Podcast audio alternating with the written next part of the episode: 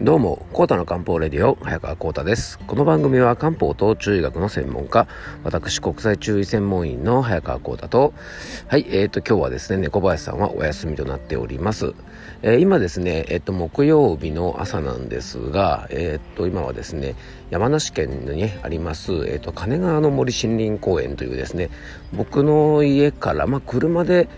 10分かからないかなぐらいの距離にあるですね。結構山梨県でも大きいですね、まあ、森林公園ですね。あの子供が遊ぶ遊具もあったりとかちょっとこうスポーツ施設があったりとかですね、えー、結構広いね芝生の広場があったりかなり広大なあの土地のですね森林公園があるんですね。結構あの県外からもね人があの遊びに来るようなですねなかなか立派な公園があるんですがちょっとそこにですねあのちょっと気分転換も兼ねてね、えっと、ジョギングに来ております。はい。やっぱり普段と違う景色のところを走るというのはですね非常に気分がいいもんですよね。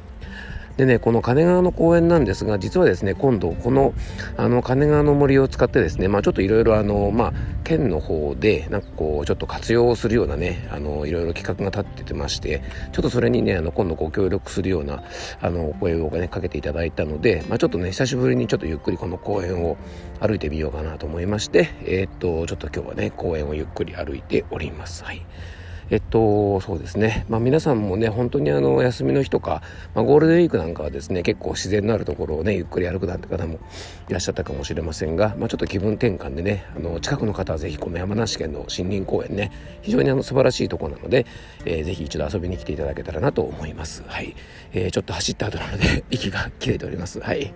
えー、今日はですね、前回に引き続き、えっ、ー、と、コレステロールについてね、ちょっとお話をしていきたいと思いますので、えー、よろしくお願いいたします。えー、それでは、コータの漢方レディオ、今日もよろしくお願い願いいたします。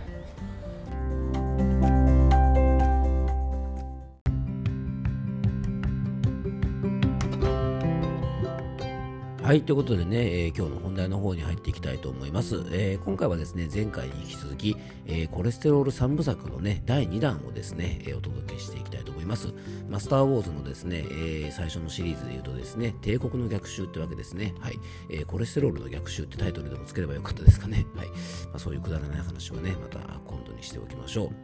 えっと、前回はですね、まあ、コレステロールの役割って何？っていうことで、実はですね、皆さんが悪者扱いしているコレステロールも意味嫌うね、もう悪玉なんてね、もうとんでもないあのひどいあだ名をつけてですね、呼んでいるこの LDL コレステロールさんも、実は体にとって非常に重要な存在だったっていうことをですね、えー、思っていらっしゃると思います。でそんな話をするとですねじゃあね LDL コレステロールもいい人なんだから薬なんか飲んで無理に減らすことないじゃないかっていうふうに、ね、言いたくなる気持ちもよくわかるんですが実は問題はですねそれほどシンプルではないんですね。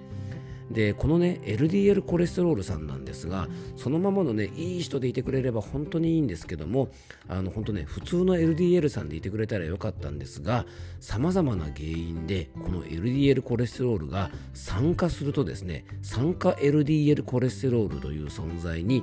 一気に変身してしまってこれがですねもう一気に悪役。ね。それまでですねジェダイナイトだった、えー、ねあの人がですね一気にシスの暗黒鏡ねダークサイドに変わっちゃうぐらい。それまでですねもうバリバリのねジェダイだったアナキン・スカイウォーカーがダ,、えー、ダース・ベイダーに変わってしまうというぐらいですね一気に悪者になってしまうんですね。でこの酸化した LDL コレステロールは血管壁に付着してですね動脈硬化を進行させる原因となったりとか実はですねこの万病のもとにつながるので非常に注意が必要なんですね。でこのねコレステロール LDL コレステロールを酸化させない養生法については、えー、明日のですね第3弾でちょっとお届けしたいと思うんですが、まあ、その前にですね、まあ、コレステロールを増やさないための対策について、まあ、今回はですねいくつかご紹介していきたいと思います。で酸化したコレステロールを、ね、増やさないためにもですねあのつながるんですけどもコレステロールの数値自体が、ね、増えてしまう原因について、えー、ここからちょっと触れていきたいんですがね、まあ、いくら、ね、酸化する前の LDL コレステロールが悪者ではないにしてもですねある一定の数値にはやっぱり抑えておきたいものなんですよね。で数値を抑える対策のためにはなぜこのコレステロールの数値が高くなるのかっていう理由を考えていかなきゃいけないんですね。でコレステロールの値が上がる原因については、えー、これからちょっと紹介していくんですがね実は中性脂肪の数値が高くなると、まあ、それと比例してですね実はコレステロールの数値も全体的に高くなってくることが分かっていますのでまずですね注意したいのが中性脂肪の数値なんですね。で中性脂肪はですねコレステロール以上に食事の食べ過ぎとか運動不足で一気に数値が上昇しますえー、前回ちょっとお話ししましたがコレステロールに関しては食べ物でねこう蓄積されるのは全体の2割から3割ぐらい。残りの、えー、7割から8割は体の中で合成されるという話をしましたよね。しかしですね中性脂肪というのはですね非常にあの食べ物で影響を受けます。なのでね日頃から脂質とか糖質とかを全体的に取りすぎているような方はですね、えー、ぜひ注意していただきたいなと思います。でちなみにですねコレステロール同様多くの方がですねもうこんなもの体の中になかったらいいのにっていうぐらいですね完全悪と思われているですね中性脂肪なんですが、まあ、この人もですね実は大事な役割があるんですね。で中性脂肪はですね僕ら動物が活動するための大切な実はエネルギー源なんですね。で中性脂肪を、えー、蓄えたですね脂肪細胞というのは、まあ、衝撃からですね内臓を守る僕らのクッション役にもなってくれますし寒さとか暑さから身を守るためにはなくてはならない存在である意味ですね神様が僕たち人間がしばらく食べ物がなくても死ななくて済むように、まあ、僕らの身を守るために与えてくれた素晴らしい存在ではあるんですね。まあ、しかしですね、酸化 LDL コレステロールと一緒に、えー、中性脂肪がですね、これ過剰になると、まあ、過度の中性脂肪が血管の状態を悪くして、えー、血管の健康が損なわれてしまうので、やっぱりね、中性脂肪に関しては、食べ過ぎと運動不足が何よりの大敵なので、まあ、お薬で下げる前に、まずはね、自分の生活を見つめ直していただきたいなと思います。そしてコレステロールの値がね上昇する原因は運動不足のとですね食事のバランスのね低下だけではありません。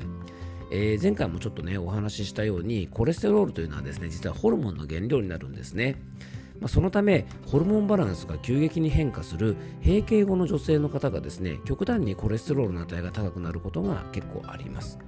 まあ、これはですねあの超簡単に説明するとですね、えー、エストロゲンなど女性ホルモンの原料として使っていた、まあ、コレステロールがですね、まあ、体の変化でホルモンを作るための材料として、ま使われなくなってしまったので、まこれはねすごく簡単にあの分かりやすい形で説明しているのでねあのはしょって説明するとそんな感じなんですが、まそれがですね体の中で余ってしまって、ま数値が高くなってしまうと考えられています。で肝臓で作られる量が、ね、適切にコントロールできていれば数値は上がらないあのはずなんですね、まあ、もちろん全ての女性の方がですね閉経後にコレステロールの値が上がるわけじゃないのであのそうなんですがね、まあ、実はですね閉経後にコレステロールが高くなりやすい方はやっぱ日頃からね脂質とかが多めの食生活をしている可能性が高いので、まあ、どちらにしてもですね、え、日頃からの食生活には注意しておきながらやっぱりこの閉経後の上昇ということはですね、まあ、これある意味ちょっと仕方ない部分もありますので、えー、こういった、ね、あの原因でコレステロールの数値が高くなるということもねちょっと頭の片隅に入れていただきたいと思います。そしてですね食事と女性ホルモンの変化などでコレステロールの値が上昇すると今お伝えしましたがそれだけではないんですね実はですね家族性高コレステロール血症という症状がありまして、えー、家族性高コレステロール血症とはですね血液中の LDL コレステロールが遺伝子の変異によってね異常に増えてしまう病気なんですね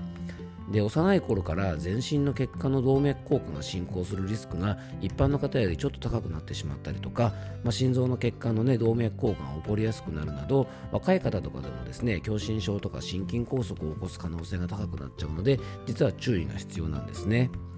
で動脈硬化で脳で起こる、ね、脳梗塞のリスクも高まりますから若い頃から食事のバランスとかが悪くないのにコレステロール値がですね検査で高い方は、まあ、遺伝だからしょうがないって放っておかずにですねこれちゃんと検査すれば分かることなので一度専門医とかでの受診をお勧めしておきます。でコレステロール値をね上げないための養生法がそもそもねこの3部作のテーマだったんですが、まあ、ここまではですねそもそもコレステロールって何っていう話がメインでしたでコレステロールがどうして体に必要で、まあ、それが増えすぎると何が起こるのか、まあ、そのあたりをねあのずっとに、えー、前回と今回はあのお伝えしてきましたのでね、まあ、最後にちょこっとだけ養生法をね今回お伝えしたいと思います。え、食事の注意点なんですがやっぱりねあのコレステロール、ね、体の中で作られるのが7割から8割とはいえやっぱり食事は注意が必要なんですね。えー、避けたいものはねシンプルにコレステロール値が高くなる肉やバターなどの動物性タンパク質の過剰摂取とかあとはね普通の卵とか、まあ、魚卵系のものですね数の子とかイクラとかそういったものとかレバーとかすごくですねもともと脂質とかコレステロール自体が多い食品は LDL を増やしすぎてしまう可能性があるので食べ過ぎには注意していただきたいと思います。で逆に積極的にとっておきたいのがやっぱり野菜とか海藻類ですね。で野菜とかこんにゃくに含まれる水溶性食物繊維はね腸内でコレステロールを吸着して体の外に排泄しやすくしてくれますし、えー、穀類とか豆類とか野菜類に含まれる不溶性食物繊維は、えー、腸内の掃除をしっかりしてくれるので、まあ、余計なですね脂質の吸収を防いでくれて、えー、コレステロールの上昇の予防につながると言われていますのでね、まあ、この辺りはね本当に基本的なことなので多くの方がご存知だと思いますが、まあ、復習と思ってね簡単に紹介させていただきますました。えー、次回はですね、コレステロール3部作の最終回ということで、えー、コレステロールをですね、ダークサイドにしないための大切な養生法についてね、お届けしていきたいと思います。最後に僕からご案内がありますので、よかったら最後までお付き合いください。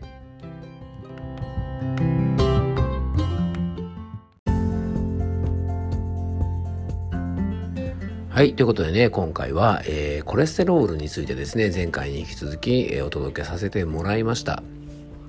あの前回はですね、まあ、コレステロールのねあの体にとっての役割についてお話しましたが今回はですね、まあ、なんでコレステロールが上がっちゃうのかみたいな話を中心にねお届けして、まあ、とにかくねコレステロールを酸化させない、まあ、ダークサイドにしないためにはね、えー、どうすればいいかなんて話をですねちょっと今回は最後の方で少し話を振りましたが次回はですねそのあたりについて、えー、もうちょっと突っ込んでねお話をしていきたいと思います。えっと冒頭のご挨拶の時はですね、えっと、僕の家から車で10分ぐらいの、えー、金川の森森林公園というところでね、えー、ちょっとジョギングをしてる最中で、えー、お届けをしましたが、今はですね、場所が打って変わってですね、えー、っと、山梨県のね、八ヶ岳の方ですね、今、小淵沢というところに来ております。えっと、ちょっとね、美味しいランチ少し食べて、ちょっと買い物でもしてね、あの、ゆっくり帰ろうかなと思っております。あのー、やっぱりね、いいですね、こう、気分転換。まあ、近場に山梨県というところはね、結構、あの、いろいろあるのでね、まあ、ありがたいですよね。あの、富士山の方もいいですけどもね、八ヶ岳っていういうね、あの、地域なんかも清里とかですね小淵沢とかあのいろんないいところがあるんでねあのぜひお近くの方は遊びに来ていただけたらなと思います。はい、えー、ということでね、えー、最後に僕からご案内です、えー、この番組ではあなたからのメッセージや番組テーマのリクエストなどをお待ちしております。メッセージやご質問は、えー、番組詳細の方にリンクを貼り付けておきますのでそちらからぜひよろしくお願いいたします、えー、そしてですね僕との漢方相談ご希望の方はお店のホームページのリンクをね番組詳細の方に貼り付けておきますので、えー、そちらのお問い合わせフォームやお店の LINE などから、えお気軽に、えご覧絡いただけたらと思います。え最後にですね、えオンラインの漢方セミナーのご案内です。え5月25日の水曜日の夜8時から、え漢方的ね、梅雨時の養生法ということでね、え今週もですね、週末にかけてね、結構雨の日が増えるみたいで、なんかもう梅雨入りするのみたいなね、あの、そんなようなね、あの情勢を見せておりますが、まあ、毎年ね、ジメジメの時期に体調を崩しちゃうなんて方はもちろんですが、あの、梅雨時の健康法ですね、ちょっとこういろいろ知りたいななんて方がいらっしゃいましたら、えー、オンラインのね、あのセミナーですのでね、お気軽に参加していただけます。えー番えー、詳細の方はですね、番組詳細に、えー、オンラインセミナー専用ホームページのリンクを貼り付けておきますので、えー、そちらを覗いてみていただけたらと思います。えー、今日も聞いていただきありがとうございます。どうぞ素敵な一日をお過ごしください。漢方専科サータ薬房の早川幸太でした。では、また明日。にゃーん。